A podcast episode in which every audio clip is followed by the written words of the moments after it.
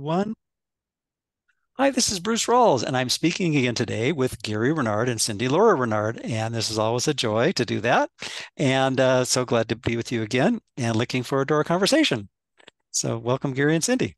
Uh, thank you, Bruce. Thank you for having us again. Yeah. And uh, we always enjoy our conversations with you. Always. Very much likewise. We very go back likewise. pretty far doing these podcasts with you. Yeah, yeah. 2006 or seven or something like that, I think. Yeah. Yeah. Gosh. Yeah, you know, I just uh, put a picture at Facebook of us. Must have been about 11 years ago. Uh, yeah.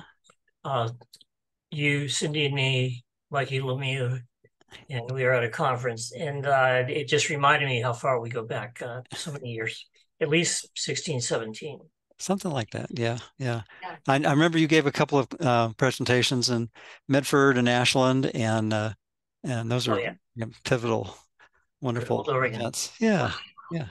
And in the illusion, that feels like a whole nother lifetime. I mean, when I think of, you know, those workshops, hmm going back to you know northern california oregon those areas it just feels like that could have been a memory from a past life yeah it's just time is very strange to me these days it i say to gary often that my sister and i always say this to each other we're feeling the dream we're feeling the dream It- just because time doesn't feel the same as it used to it hmm it Mhm. really doesn't feel like you would think it should feel.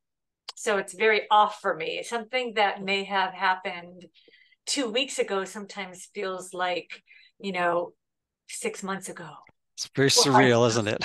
Very surreal because time's relative. It's not, it's holographic, as we know. There's no linear time frame anyway. There's no time, but I've been really experiencing it that way, just off, not like you would think you would feel it. And uh, especially this particular year. And uh, I always joke that every year at the beginning of the year, I always say the same thing like, oh, I can't believe it's a new year already. Time seems to go so fast. But I really mean this year felt like only a month or two had, have, has passed and it's already October. And I, I just, I don't know. It just, uh, the course does speak to that just briefly about a celestial speed up Mhm. um, you know, and I do believe that's happening. And everybody experiences that.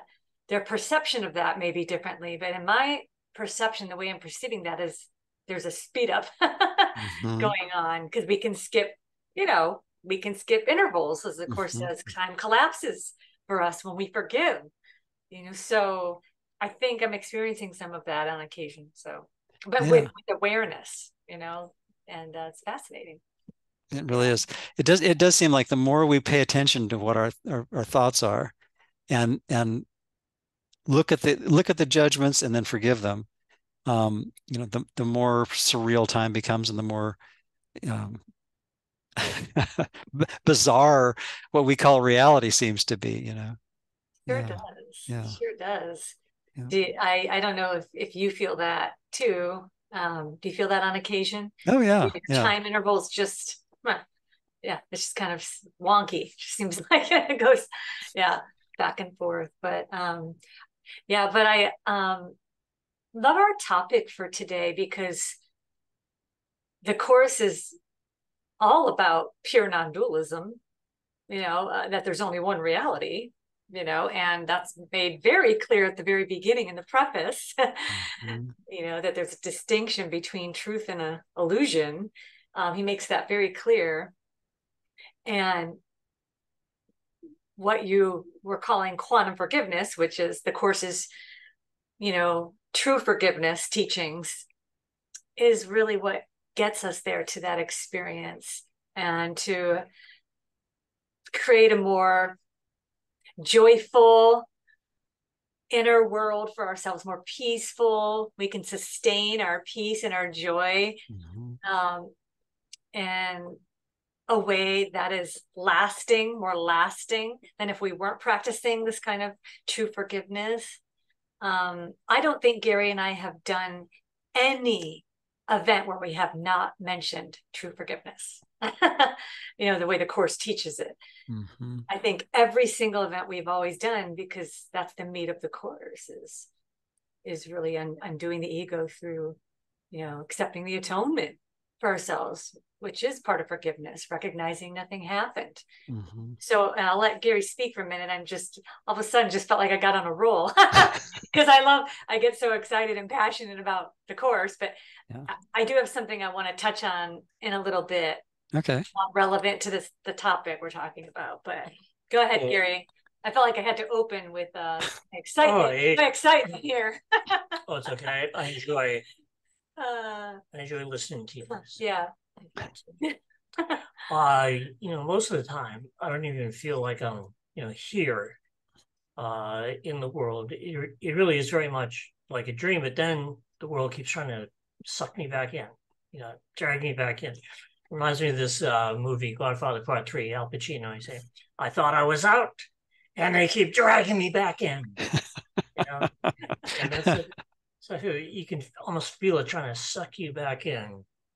And uh, of course, we know the ego will come up with, uh, you know, 101,000 ways to convince you that it's real, or at least try to. Mm-hmm. And uh, especially uh, the last oh, three and a half years or so, I'm writing a uh, fifth book with Arten and Pursah. We talk about all these crazy things that have gone on, especially since the beginning of the uh, pandemic. Mm-hmm. Because at the beginning, of 2020, everybody was optimistic. Oh, this is going to be the roaring 20s of, you know, the last century and, you know, just the greatest decade and the greatest year. And, and here in Hollywood, everybody was so optimistic and it was going to be so wonderful. Then, of course, the crap hits the fan and changes everything. And if there's one thing we can depend on in this world, it's that it's going to change. In fact, that may be the only thing that we can depend on in this world is that it won't be the same. And uh, so we've been talking about all these things and looking back on it because I had to, you know, write about it. The last uh, three and a half years have been even more bizarre than uh, anything before it. I think. I mean, you know, I'm not comparing our problems to the kinds of problems that people had in the 1930s uh, and 1940s, but still, uh, it's been pretty out there and uh, it's so easy to get dragged in and look at the screen and say, "Oh, that's the problem there," or that person is the problem. You know, like the uh, the war that just broke out in uh, the Mid East. It, it's so easy. Everybody's got a reason. You know, each side has a reason. Mm-hmm. Of course, they always do. And uh, it's so easy to pick sides, and it's so easy to make it real. And uh, what we have to do is just take a step back and say, you know, what is that but uh, separation? You know, what would the course say? That classic example of separation, but the world doesn't think of it that mm-hmm. way. You know, it's just, oh, that's what happened and there's a reason for it and all that. But it's just separation over and over again, played out, acted out, you know, from uh, from death to even birth, although people don't think of it that mm-hmm. Mm-hmm. And uh, it's uh, it's been a really crazy time. And uh, so we, as course students, need to just say, wait a minute, and uh, remember what we're seeing is not true, and that if we're blaming one person or one side, it's because we have chosen to see what we secretly believe about ourselves, those secret sins and hidden hates that the course talks about. We chose to see it in that person even the guilt. Yeah, the, at one point, the course says about the teacher of God, what he sees is his own guilt seen as being outside of him. So, uh, you know, whether I, I'm mad at uh, Putin for invading Ukraine or or some other world situation, uh, his insanity is my insanity that I feel because I was stupid enough to separate myself uh, from God, or at least I thought I did. Mm-hmm. And uh, we know now that that's impossible, but uh, you know that's what I've chosen to see, so that uh, the guilt and the stupidity and everything else can be in him instead of me. And that's also true of American politicians who I don't like. I've chosen to see my stupidity in them. And so it doesn't even matter what side you're on. It's just you've chosen to see whatever you secretly believe about yourself in that person that uh, you don't like and that you are judging. But the course gives us a way out. It gives us a way home. Sure does. yeah. Absolutely. And even just the whole premise of there being sides, you know, is a non-dual or a dualistic premise. Oh, yeah. And and it, it basically, without challenging that assumption, um, you know, forgiveness is impossible. Yeah. Right. Because if, as long as long as long as we think that there's two sides and and and that the separation happened, making two sides possible, then you know everything we do will then be just a you know forgiveness to destroy or forgiveness to keep the separation real basically yeah yeah yeah oh, and uh, go ahead. Uh, i was going to yeah. say uh, you know seeing the duality and changing your mind uh, to non-duality is something that you can uh, practice so much that it becomes almost uh, automatic yes certainly sometimes you have to work more at it than other times mm-hmm. but i think the more you do it the more you get to the point where the Holy Spirit is in charge of your uh, unconscious mind. And uh, the more you want to do the ego, the uh, miracles of uh, true forgiveness become almost automatic. You know, we, we just do it automatically. And when you get to that point, it gets a lot easier because uh, you know what everything is for. And it's very difficult for the ego to throw you curveballs because uh, you just know that it's going to do that and you're ready. That state of miracle readiness that it talks about in those first uh, 50 miracles principles. It's like, you know, I get up in the morning, put the Holy Spirit in charge. And, uh, you know, I know uh, something's going to happen. Yeah, I mean, it always does. and uh, whatever it is, I'm kind of ready because, mm-hmm. you know, it's not that I'm expecting something bad to happen. I know that something bad is going to happen. And, uh, you know, but not all day. So when there's nothing to forgive, hey, that that's the fun part, and you can have a good time. Uh, the course says you should uh, celebrate, and I have nothing against that. And when uh, you know the world slaps you in the face, and uh, you know what it's for, but you can do it pretty fast. And I think that uh, you, you, just get better and better at it uh, the more you practice. And that's like anything else, except I think it's especially important with forgiveness. And I think that the people who do it are the people who really want the results. Uh, they really want to go home to God. When they say, I want the peace of God, they mean it. And that's not for everybody. Mm-hmm. You know, we're always, all of us are preoccupied with the world at first. And uh, it's, I think, a very interesting process to switch to wanting to be with God instead of wanting uh, what the course would call all that glitters in the dream. Uh, of course, the irony is you can have both, but uh, you can have both or neither. I don't think that you can have uh, God and the world uh, without, you know, recognizing God as your source. That's the only way to make a meaningful choice. So that's the only reality, and then you can be in the world like, okay, it, it's uh, a place where I'm like a, an actor and I'm playing the part of Gary, but I know that I'm not Gary. Because you know we live in Hollywood, we know actors, and most of them they don't confuse themselves with being uh, the part that they're playing in the movie. Uh, you know, well, a couple of them probably do, but most of the time, right? most of the time. and uh, I try not to confuse myself with being uh, the Gary uh, that I'm playing the part of. It's uh, such a temporary thing when you think about it. It's almost silly. Although, as you're saying that, I was thinking, gee, this is the perfect time of year for for realizing we're in costume. We're playing Halloween dress up yeah. all yeah. year long, and just yeah. forgetting that that we're doing that. Basically, we're forgetting we're putting our have our masks on. Yep. yeah, yep. yeah, yeah. I I have a chapter in my third book, Heaven is Now, called "And the Oscar Goes to." Mm-hmm. because we're playing our roles so well. We all deserve an Oscar for how well we're playing our made up roles on the stage of life. And um, I, you brought up something, Bruce, a little bit earlier that reminded me of a, of a lesson that I just wanted to comment on on the workbook, lesson 12, which is really relevant um, mm-hmm. to what's happening um, uh, as a way of looking at the world and what's happening in the world right now. And that lesson, lesson 12, is I am upset because I see a meaningless world. Mm-hmm. And I only wanted to read just a few um, short, you know, sentences from this and then comment on it uh, because I think it's a really important part of forgiveness and, and remembering how we can choose to see world events or whatever is playing out on the screen of life. And so the first few sentences say the I'm well, I'm upset because I see a meaningless world.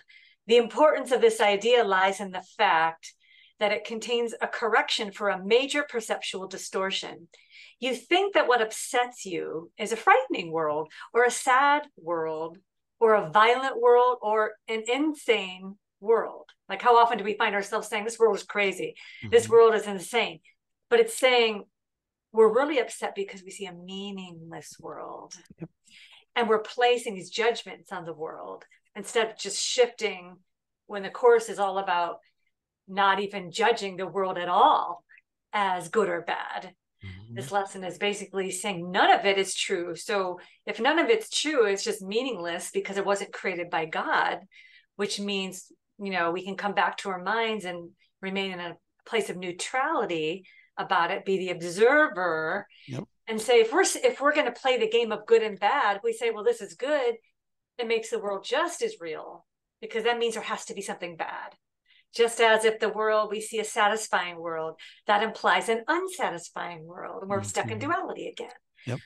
so he just it's the two-sided coin of special love and special hate, but it's the same exactly. coin. Yeah. The same point. And yeah. and and and I just like the way he says this. He says, "Be sure that you do not alter the time intervals between applying today's idea to what you think is pleasant and what you think is unpleasant. For the purposes of these exercises, there's no difference between them.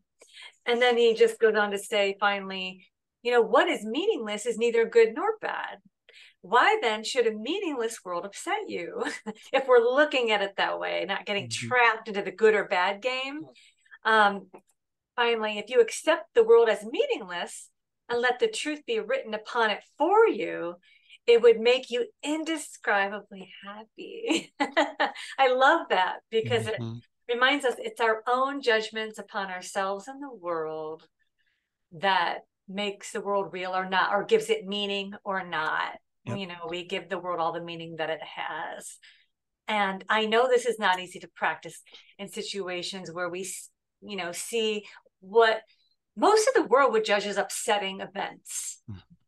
But here, the course is just giving us another way. If anybody is listening to this and is even maybe new to the course a bit, it's just giving us another way to look, to observe what's in front of your, our faces. There really is another way of thinking about the world. And we can remain in that neutral place if we just remember, you know, that if God didn't create this world, that means it doesn't exist because what he creates is eternal. And but let's not fall into level confusion either mm-hmm. and pretend that we don't see, you know, people's, you know, have compassion if people are suffering, including ourselves. Of course. So we yeah. want to have compassion for ourselves and others. If there's suffering, horrific events going on, we can, you know, play our roles the best we can to be compassionate, mm-hmm. practice forgiveness, but at the same time, in our own minds, we can remember, come back to that place of neutrality and mm-hmm. remember that what I am seeing is not true. I really am dreaming and practice forgiveness. And that's the whole meat, the juice, you know. Mm. Of the course is changing our perceptions. Absolutely. As you're saying that, I'm kind of reminded of a metaphor that that came to mind a while ago that I, I've been finding useful. Is I'm thinking of how the Holy Spirit sees the ego and how the ego sees the Holy Spirit.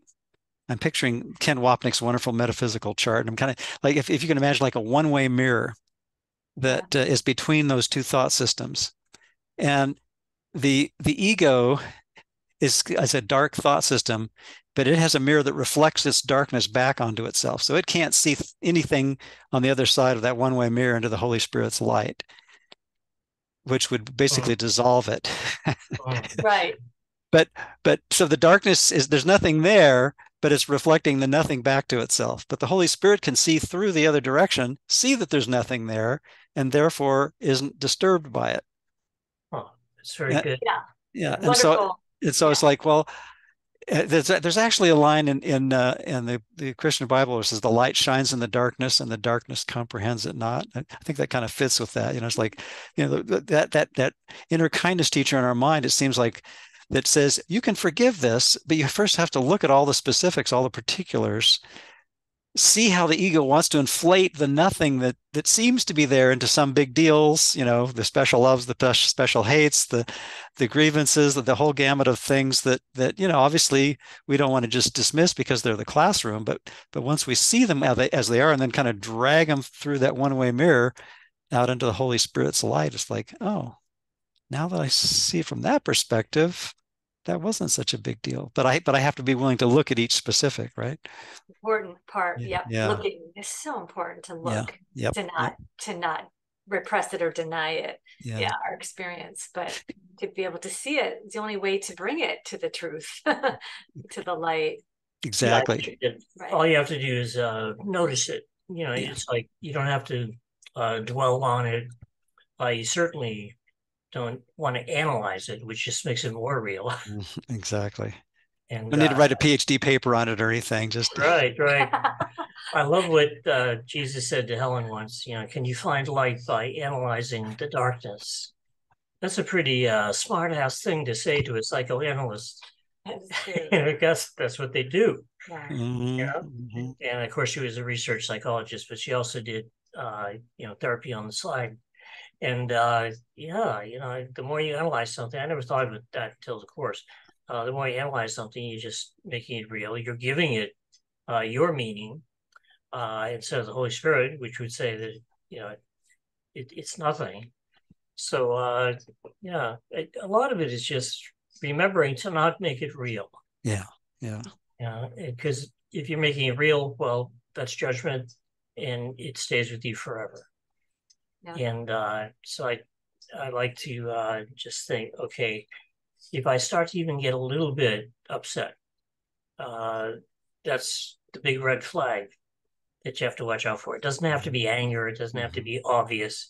Even if you just feel a little uncomfortable, mhm. it's really all the same according to the Yep, course. yep. That's the time you need to uh, just say, okay, I must have been making it real because if I wasn't making it real, I wouldn't be upset.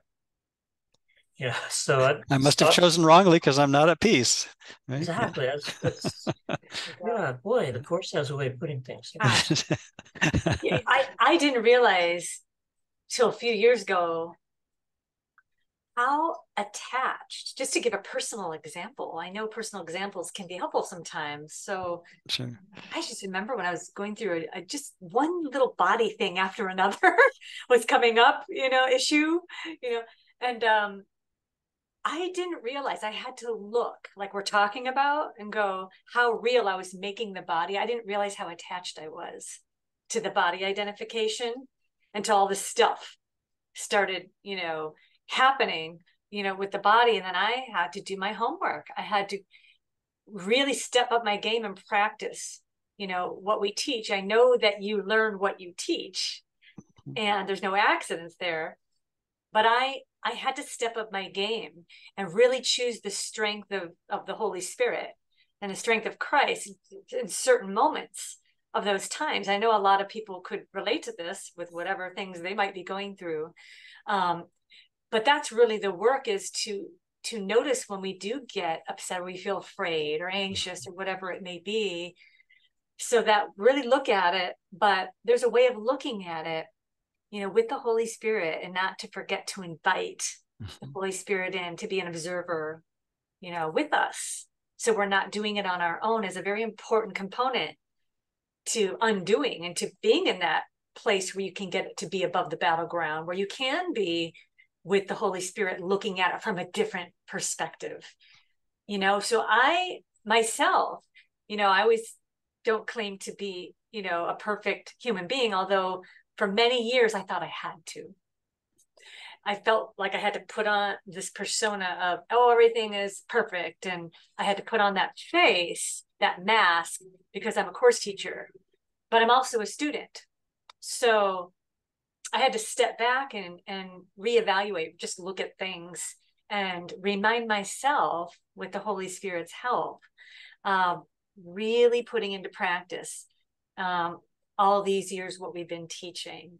And I I think it's important to share this as a course teacher too, because just because we're course teachers doesn't mean we're not students also that mm-hmm. if we assume we just know everything we've got everything all 100% figured out all the time and we're never going to make mistakes and we have to be perfect we're falling into the same trap mm-hmm. you know of you know that that perfection game that somehow that look we all make mistakes and we will until the ego's undone.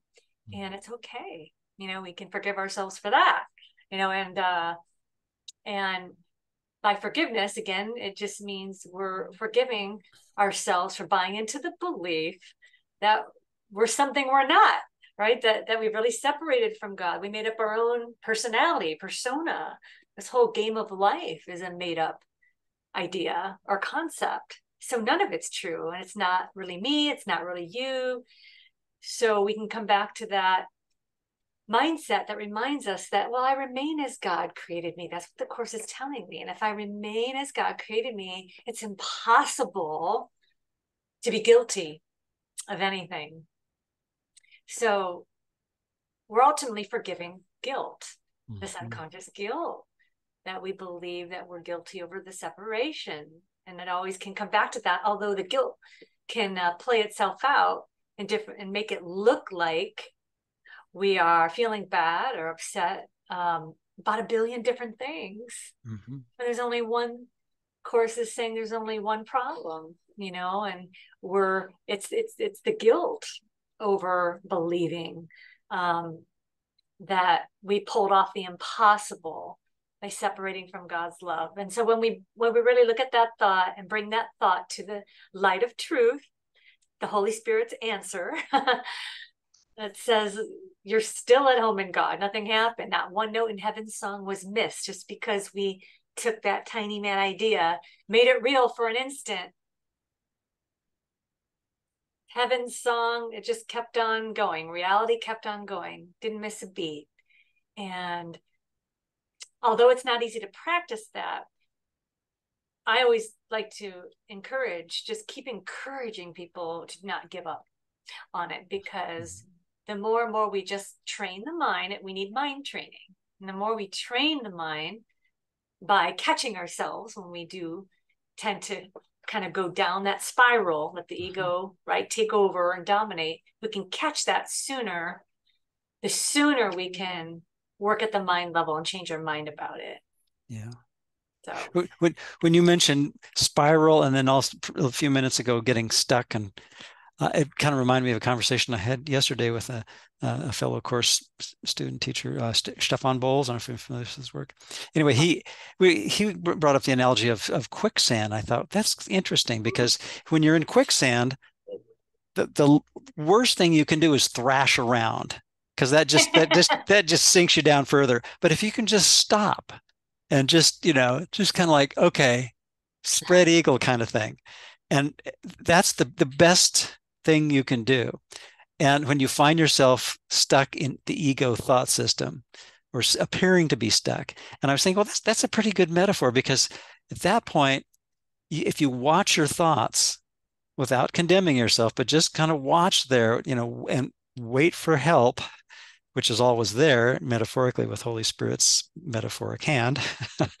um, you know, it's it's sort of like doing a freeze frame and then watching the ego fumble the ball, you know, in slow mo, and and just say, you know, that has had no impact on my real being, and that, I think that's the Holy Spirit's you know counsel at every moment. It's like not, nothing happened here, but if you just watch this with me, we can see that nothing happened, and then then you can you know we can p- pull you out of this thing. By the way, just to add to uh, a couple of things that uh, Cindy said when it uh, comes to being a teacher, uh, first of all, the course says that a teacher of God is anyone who chooses to be one. Mm-hmm. So if you choose to be a teacher of God, you're a teacher of God. You, don't have to get uh, permission from anybody. You don't have to ask uh, the Course of Miracles, please, if you can be, you know, a teacher of God. But uh, the Course also says that to teach is to uh, demonstrate. Mm-hmm. So it's very clear that you don't have to take on a uh, traditional teaching role. You don't have to get up in front of people like Cindy and I and, and uh, speak to them. I remember in my first book, Arten Pursah told me that it would be possible. They weren't recommending it, but they said it would be possible for me to go through my entire life, do a Course in Miracles, and never tell anybody.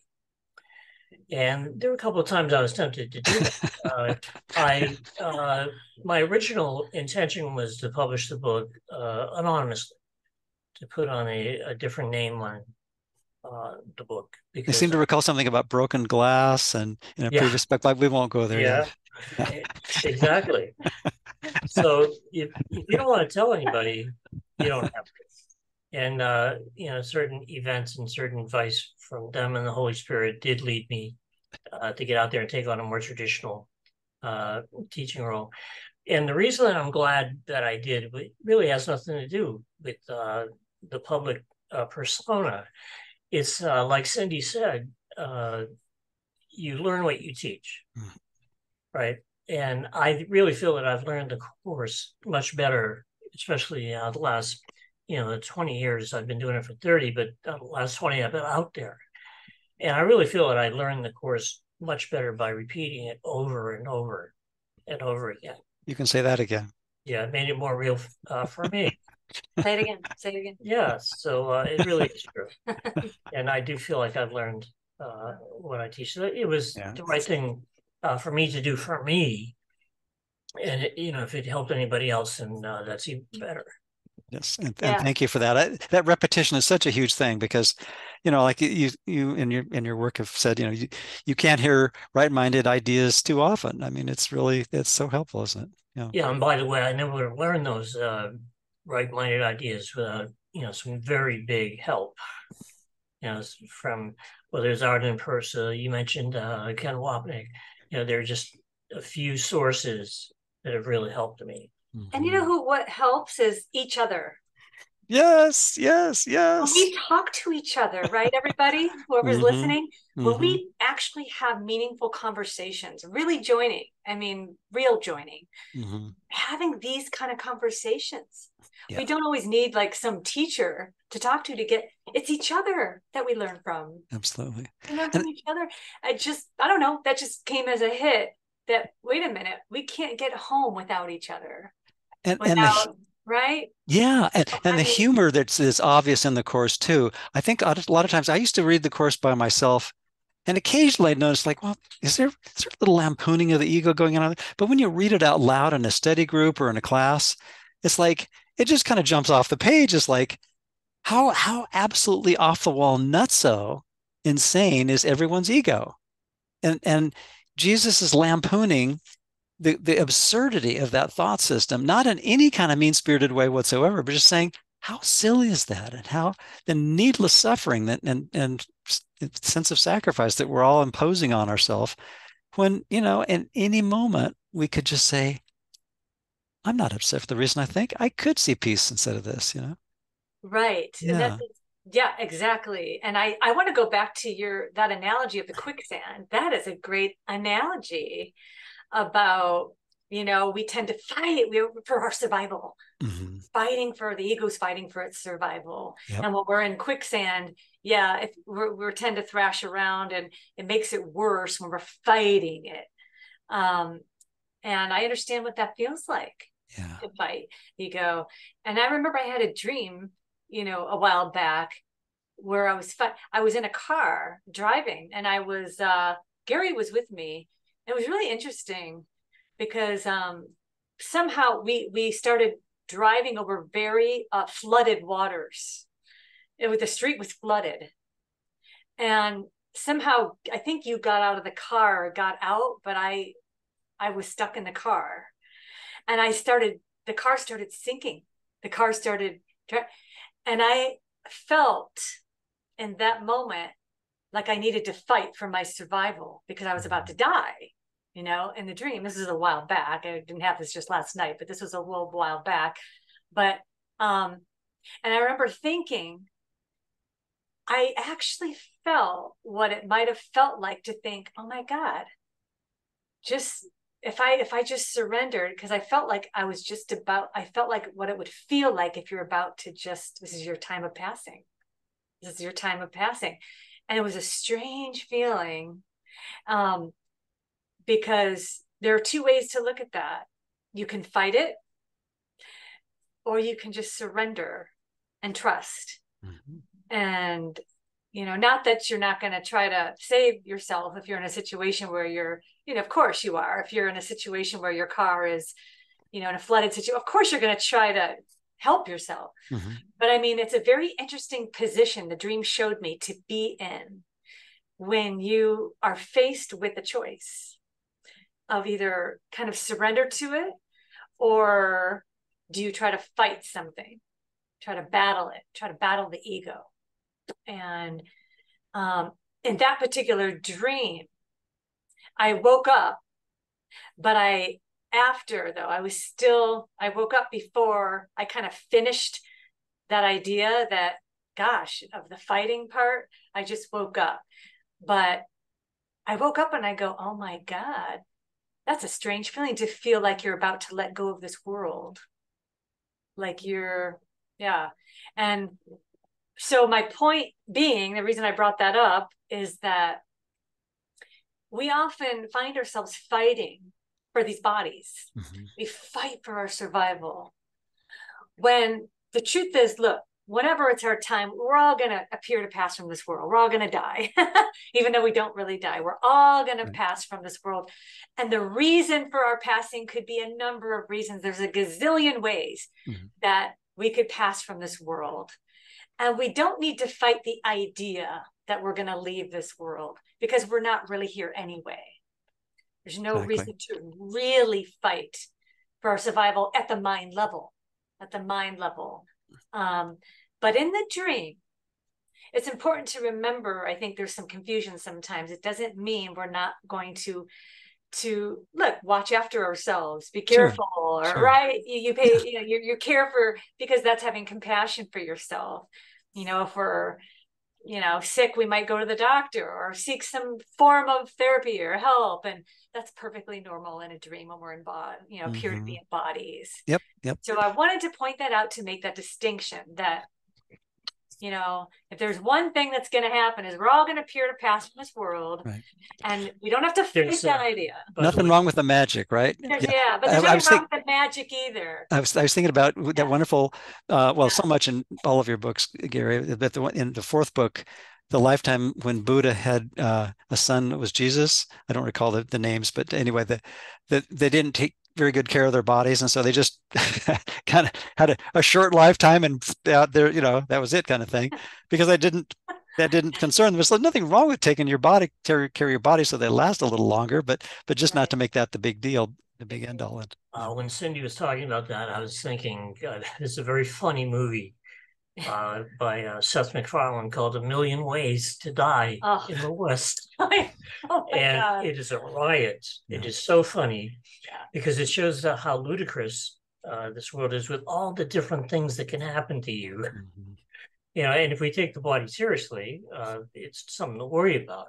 But he just yeah. points out how bizarre and how ridiculous it is. Uh, you know, that there's just so many different ways uh, to die and for things to go wrong. And it's all a setup, of course, but we don't know that. And uh, so that's that's very funny. It kind of lightens up the subject. Mm-hmm. I, I recommend that movie. Yeah, that that's really fun. Very funny movie. And oh, and Bruce, a poem came across my attention recently where I I just happened to, no accident, fall upon this website where you were talking about Charles C. Finn and his poem. Oh yes, yes. Right. Listen don't be fooled. Don't be fooled by saying. But yeah, don't be fooled by me. Listen to what I'm not saying. Yeah.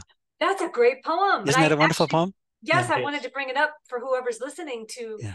If you, I recommend reading that poem by Charles C. Finn. Isn't it? What is it? Some, I think that's something like that. Yeah, yeah. It's been a while since I've, but but yeah. What I'm not saying, or um, yeah, I'll, I'll put a link in the in the blog post. Yeah. I, I think it's a fabulous poem. Yeah. I think yeah. that man, and he's probably in his early 80s by now. Um, he wrote that in 1966 before the course was published and he had something he had the right idea there of how Yeah. he was expressing Yeah.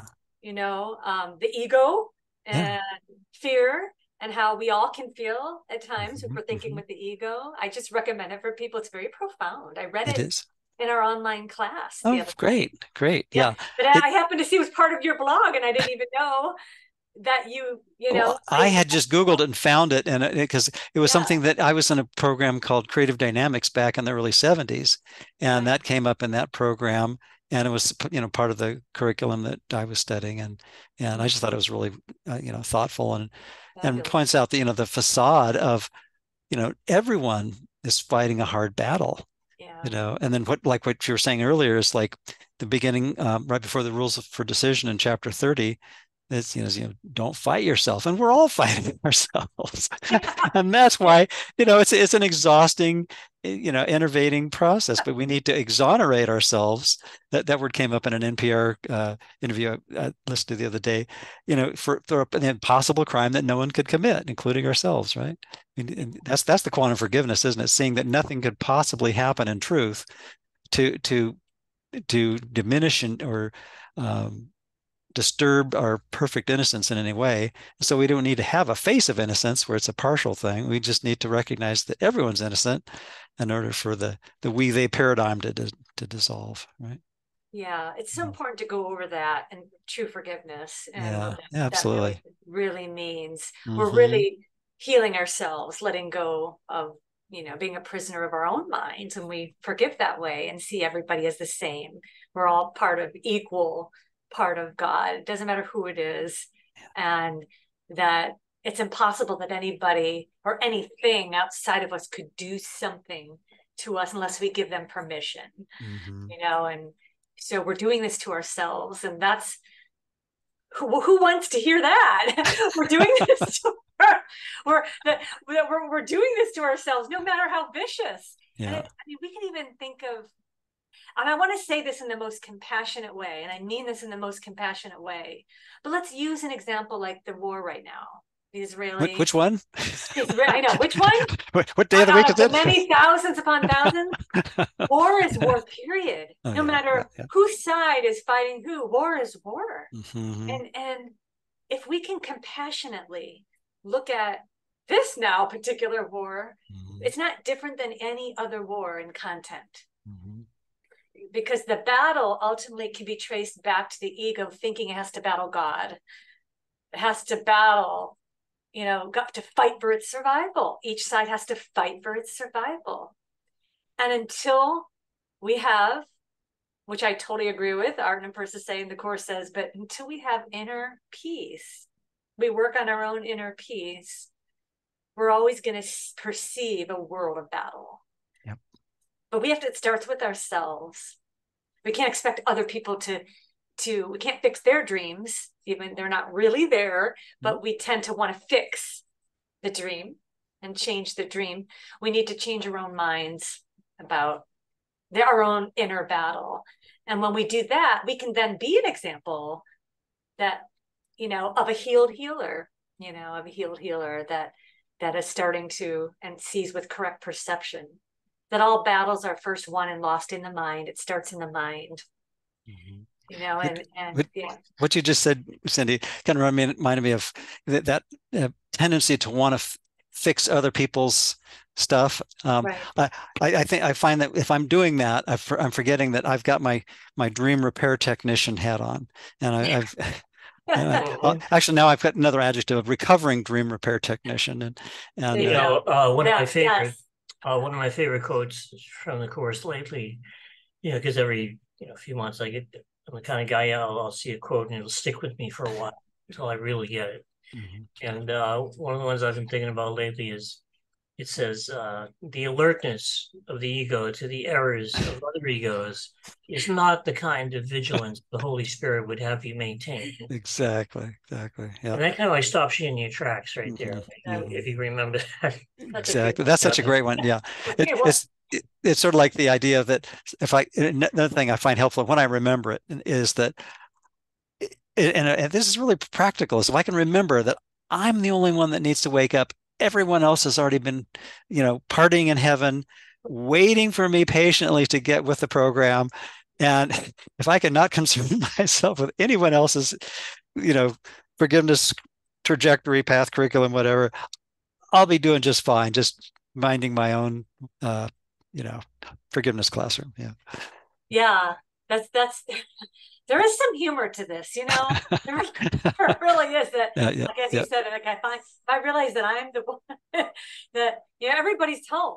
We're all home in God, you know, dreaming, right? We're. So we're all home in God.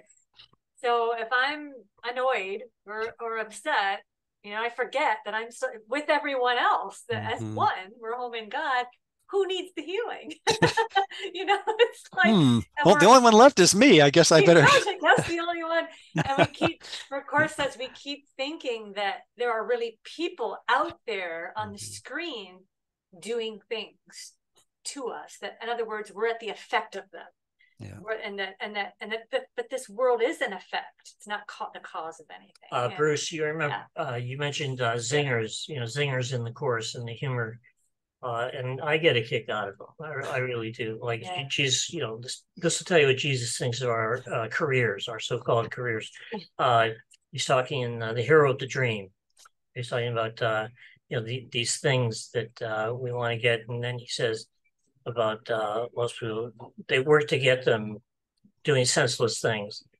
And that's about what he thinks about our grand uh, careers. paper strips and metal discs and all Yeah. that. I, I, I synchronistically, I'm I'm turned to it right here. How's that for uh, minds are joined? Yeah, and you know, it's the whole thing is uh, senseless. yeah. But we're trying to make sense of the senseless. Yep. Yeah. It's, it's nuts, I- isn't it? Yeah. I remember, um, I won't say any names here just to keep people's privacy, Oh, but come on. but but and so I'll keep it private but but i remember that um we came across once a young person um pretty young and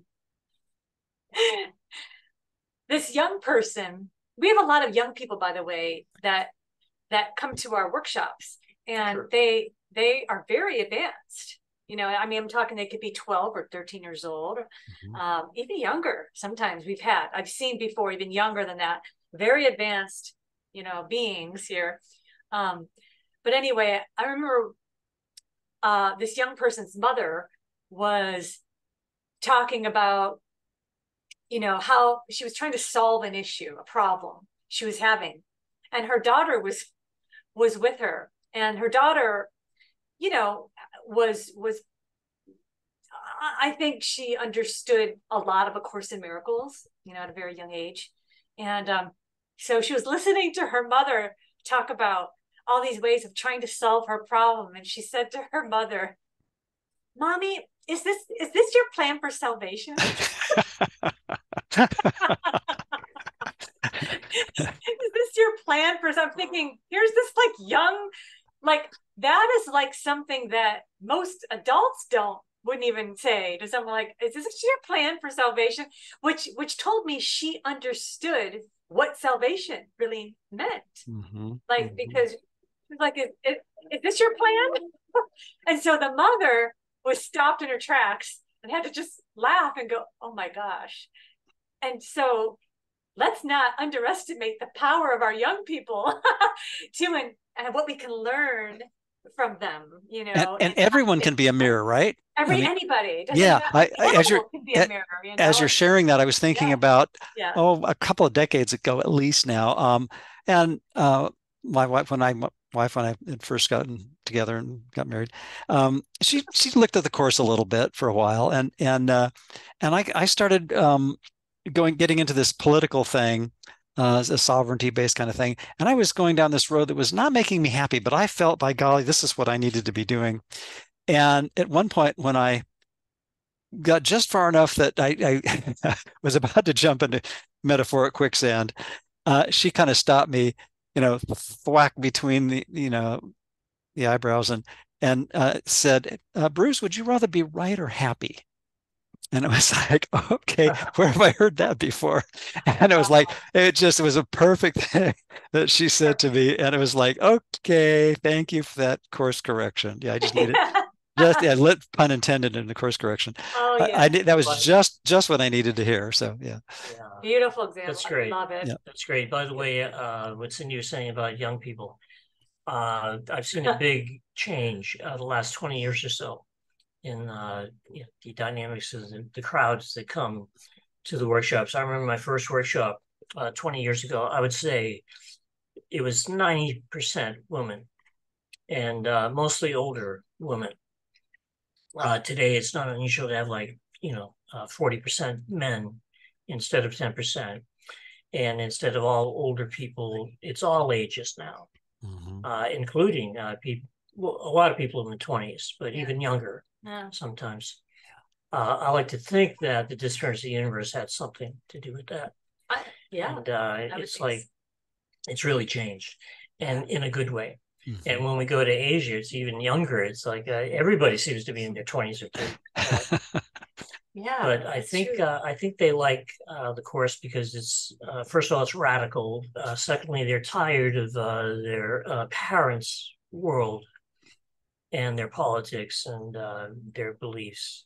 They can see that it's not working for them anyway. It may work for their parents, but they can see it's not working for them. We go to countries like uh, I was shocked when we went to South Korea. They just work themselves uh, to death. You know, it's it's like that's all they do, and they make their children go to school. It's like they they don't have a childhood.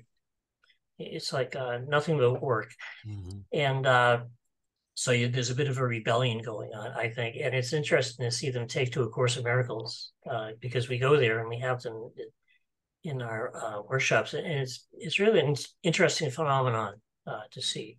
Hmm. That's neat. Yeah. That's neat. Have you have you by any chance seen the was it Extraordinary Attorney Woo? It's it's it's a Oh. series on on I think it's on Amazon or Netflix. And it's a- it's this um um attorney who who basically uh, what's the uh, what's the term? Um anyway anyway but uh, it, if you haven't seen it you might enjoy it it it, it basically uh exemplifies the idea that that uh, you know there's uh, a, wi- a wisdom in places you wouldn't expect it kind of thing i'll just Oh. leave it leave it at that yeah. Okay, Can you say the uh, title again? Extraordinary Attorney Woo. Uh, yeah, I think that's what it is. I'll, I'll, I'll, I'll send you the link. So I'll put it in. Yeah. The, I'll look it up. I'll, yeah, yeah. I'll find it. But Sounds it, it, it, it's, it's fun. And she also has a thing about whales. And whenever she gets inspired, inspired, these whales go floating by in the background. it's, it's just a lot of fun. Anyway, but anyway, it's, it's kind of a hoot. But uh, It's right up my alley. You know, Yeah. Animals fly around in the background. But I have I want to go back from it to the South about the play about the how hardworking they are. yes, yes, yeah. This reminds me of. Do you remember in? I'm sure you do, but in The Sound of Music, Mhm. the movie, of course, the musical, one of my favorite musical movies of all time. The important message Maria was trying to get across to Captain Von Trapp about how the children need time for play, Mhm, mhm.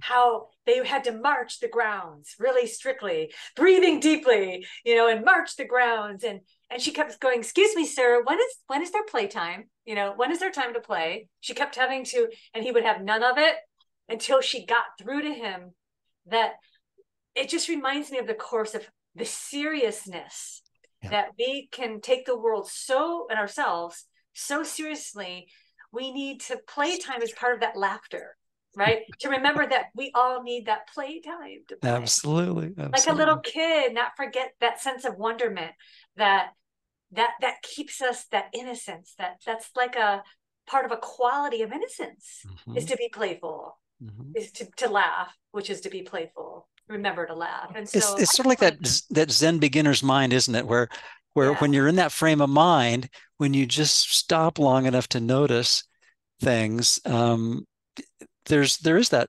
um, playfulness. I, and I was thinking that kind of ties into what you were just talking about uh, a little earlier about, you know, instead of waking up and dreading, oh, now this is there's all these horrible things. Was what if it's like, well, I, wow, I get to look at my mind and discover new ways to forgive each day, things that I wouldn't have uh, that would have been, you know, horrific things before, but now I can learn to to not just blow them out of the water, but just see the watch them kind of dissolve of them by themselves with with Holy Spirit's help. Not all at once, but just you know a little bit more each day. right Yeah. right Yeah, and uh, you know, sometimes you know, just uh, the simple things can help you and make a big difference. It's like Einstein. Uh, one of his favorite things to do was just to go have an ice cream cone. It's like one of his favorite things. And he's if he had a tough, uh, you know, mathematical equation to figure out or to express something, and he couldn't do it, and he started to get upset, he'd go have an ice cream cone. And by the way, uh, once he, I remember he was having a hard time. I read about this, and uh, he he tripped and his ice cream cone fell onto the ground, and he actually burst into tears. now, because uh, he was having such a hard time, and I was thinking, mm-hmm. if you didn't know who he was, right, and you saw this old man weeping because he dropped his ice cream cone, probably wouldn't have been too impressed. yeah. You know, so it just goes to show anybody can have a bad day. Exactly. Exactly. Yeah. That's so innocent, though. Yeah. Like, like yeah. that he enjoyed ice cream so much that I mean, there's an innocence behind that, though, mm-hmm. a mm-hmm. rawness mm-hmm. that he could just, I don't know, show that emotion or not just because he was Einstein doesn't mean that he's you know this perfect being either? And he can get upset too or get we are like little children. We're all like these little children. We want our ice cream. We want our the ego wants its cake. The ego wants its ice cream. But we're all like that. We all have that part of the mind. But there's an innocence to the idea of remembering we are children of god. We're part of god. We're but we're, we're still we're st- we, we still have a child in us that's learning and growing, mm-hmm. right? As we undo the ego, you know, until we grow into mature spiritual adults, you know, we're we're children, you know, and it's I think it's good, it's a healthy perspective to kind of keep that in mind so we don't keep thinking we're we're further along than we might be. And and look, maybe we we are further along and sometimes we feel like the course says, you know, we're not, but we really are. And then vice versa we might be not as far as we think yet we really have made progress. We so don't know how to measure do judge. we no you know, we're like to, we just can't judge it. Our so advances on our retreats we we get mixed right. up it says right? Yeah, yeah up. you know it's like uh, the course says you know children don't assume that they know everything. Uh, you know they'll ask questions you know but yeah. which is what we need to do. That's what it means to become like little children where you're willing to have the Holy Spirit explain things to you instead of assuming that you're the one who knows uh, everything because you don't. Right. Yeah. Right.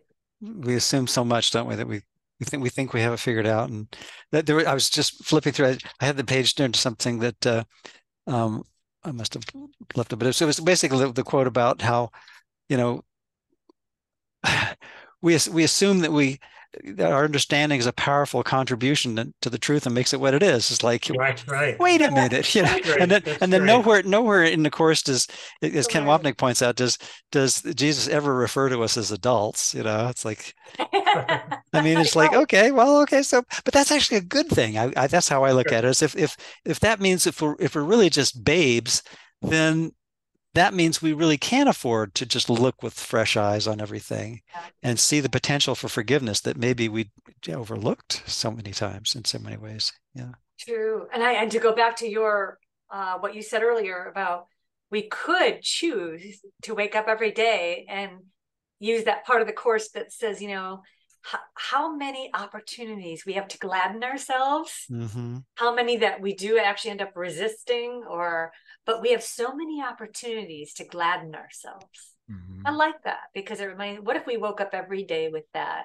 thought um, instead of i remember ken once said instead of waking up and saying damn it here i go again you know, damn it here i go again but instead replace that with wow okay, let's see what today, right? I mean, you can still decide the kind of day you want to have, as the course says, and rules mm-hmm. for decision. But what if something does go, we choose wrongly throughout the day? Well, okay, one option, remember our other choice is we can choose to use it as an opportunity to, to make happy, to yeah. gladden ourselves, to forgive, which is to forgive and remember the truth. Yeah, to show you uh, how much I've yeah uh, changed when I was in my 20s. Because uh, I, I, got on a spiritual path maybe when I was around uh, 27. Before that, in my 20s, the alarm clock would go off in the morning and I would go, shit. Groundhog Day, right?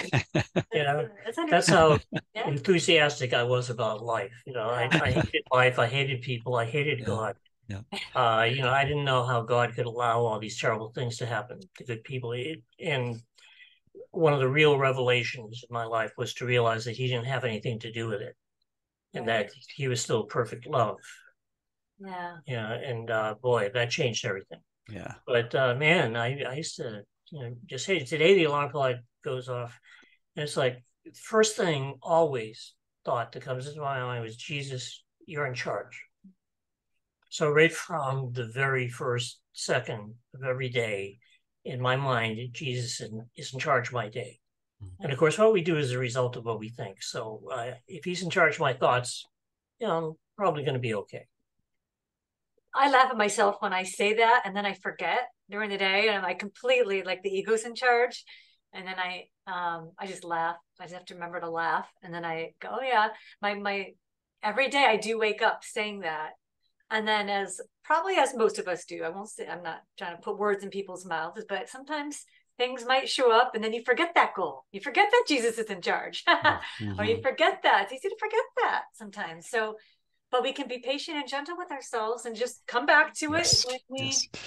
Key is patience and gentleness and compassion and not judge just go oh so i forgot okay i can choose again choose again choose again Yeah, by the way, I, I just want to mention that Yeah. I think I can honestly say uh, today that I love God. Mhm. So I sometimes we forget how far uh, the journey has been. You know, uh, to go from hating God to loving God, that's something. That's that's Yeah. quite a shift.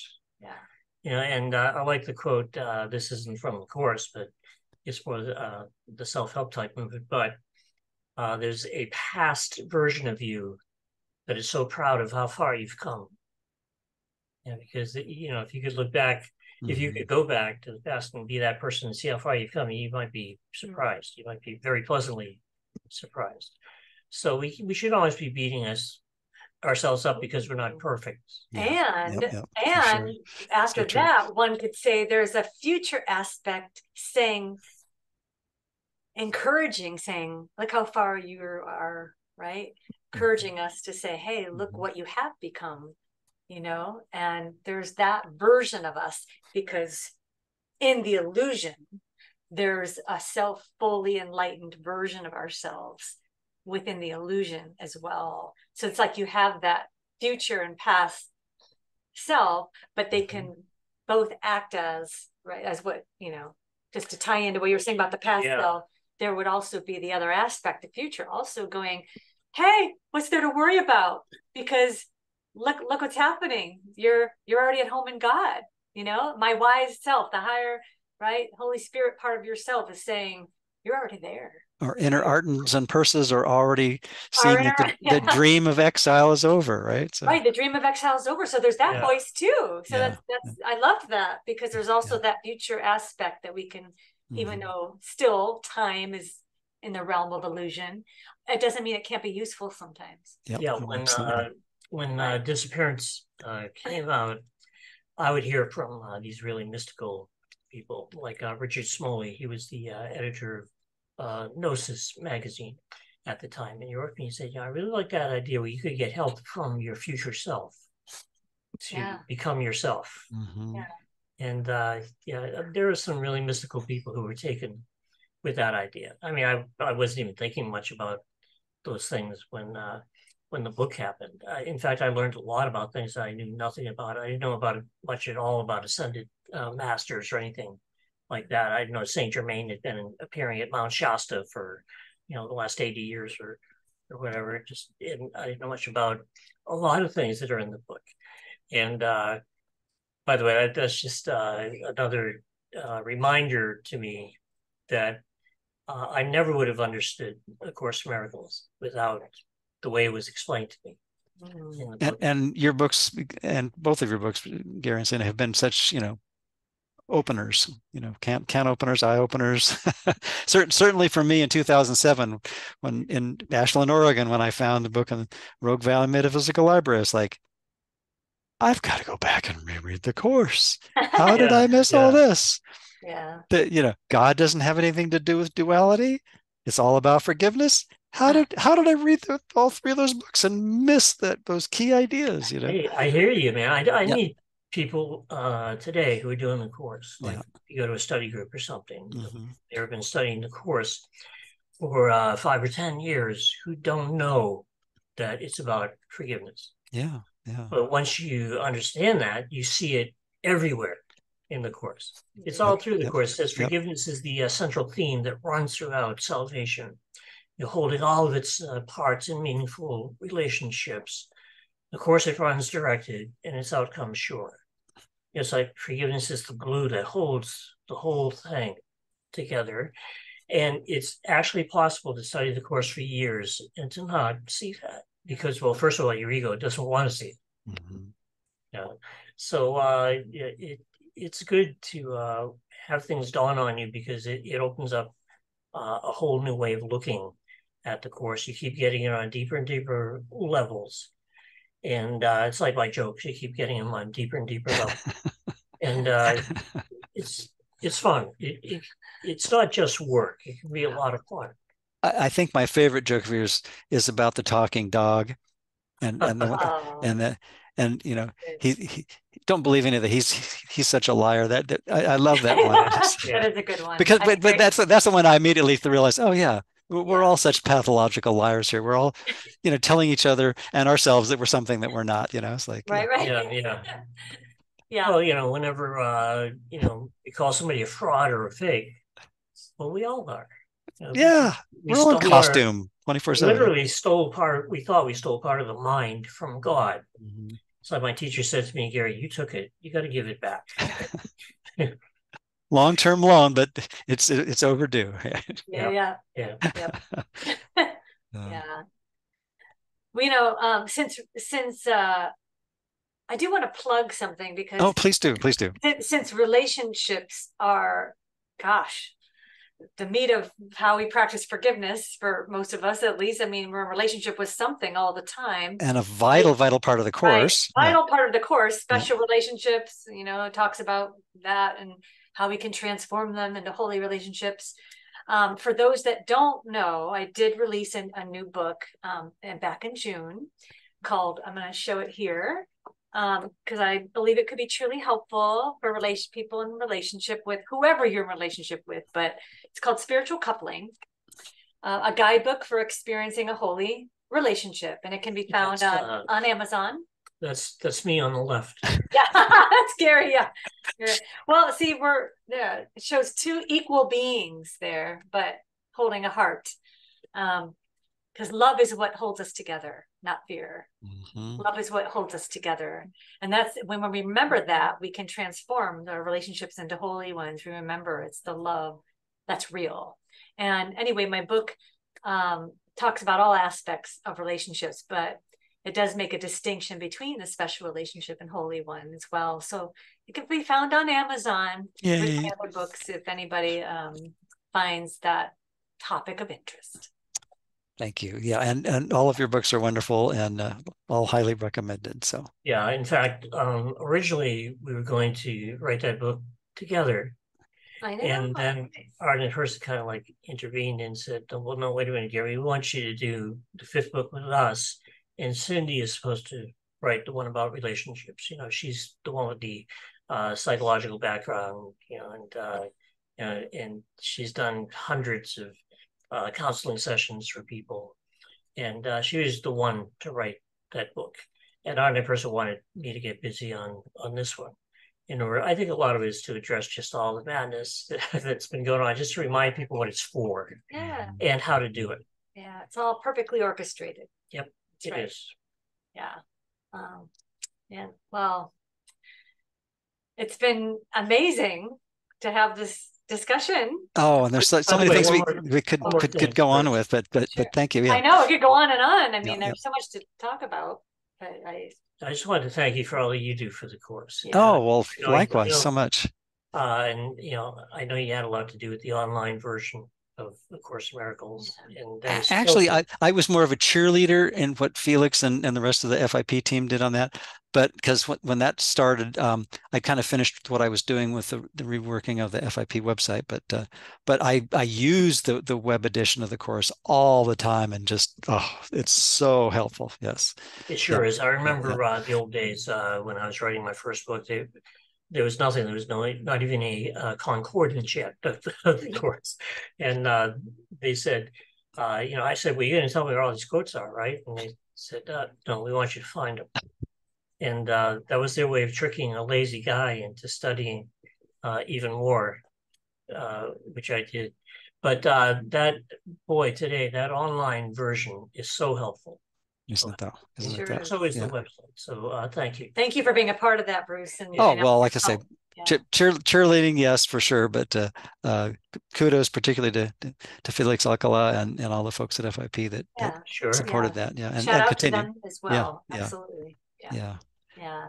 Yeah. You know, I'm Yeah. glad that the uh, that the foundation called themselves the uh, Foundation for Inner Peace, because it's like we've said before, uh, the people of the world will never live in peace until the people of the world have inner peace.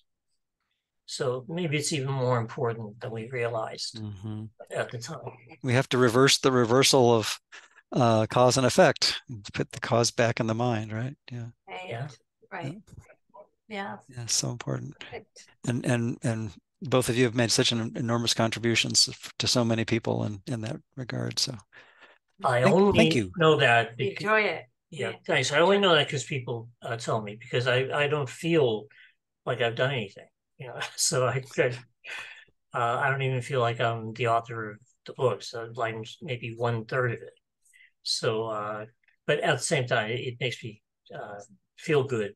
People think I've done something. The only way we we really get sometimes that it what we're doing is helpful is the feedback when we're doing our whether it's you know people emailing us or our in-person events and we're doing the book signings or that's when we really get the feedback and we go oh wow Yeah. you know uh, that i'm so happy that that person really you know felt helped by that or that that's when we really get the impact you know that the teachings have on people you mhm. know it doesn't have to be through us it could be through anybody but that's how we're really grateful for that feedback because it tells us wow this is really meaningful for people and it, it's been really helpful and that's it's a pleasure truly a pleasure to be a part of this path well, it's yeah, so, yeah so and it benefits it, it benefits us too you know it benefits Sure, anyone sure. who's you know teaching it and because you're learning it you're learning it as well so we just appreciate it and being a part of the path Yeah, Mm. and I know that without uh, Course of Miracles, my life would have been pretty sad. So, uh, boy, gosh. what a difference! yeah. Yeah I, I i'm thinking back 16 years ago when du crossed my path and i'm thinking what would have happened had i not found that? I think my life would have been pretty different. Yeah. And uh, i mean i was familiar with the course but it was kind of a you know became a back burner every once in a while i pick it up kind of thing. Not anymore as inspector Clouseau would say. No, it's, it's pretty much a constant companion so yeah, Yeah. whether digital or treeware yeah Yep. yep so Yeah, well, gosh, I mean, I, Bruce, I love our conversations. oh likewise likewise yeah, I know we'll do this again. oh Uh, absolutely We'll absolutely absolutely do this again, and Yeah. uh, yeah, it's really, really enjoyable. Th- thank you for the time and uh, look forward to sharing the next one Yeah, You us bet. too. Yeah, thanks. Thank you. You're uh, you're a real Yeah. friend, and we appreciate And a you. wonderful contributor to the course community as well. Yeah. oh thanks to both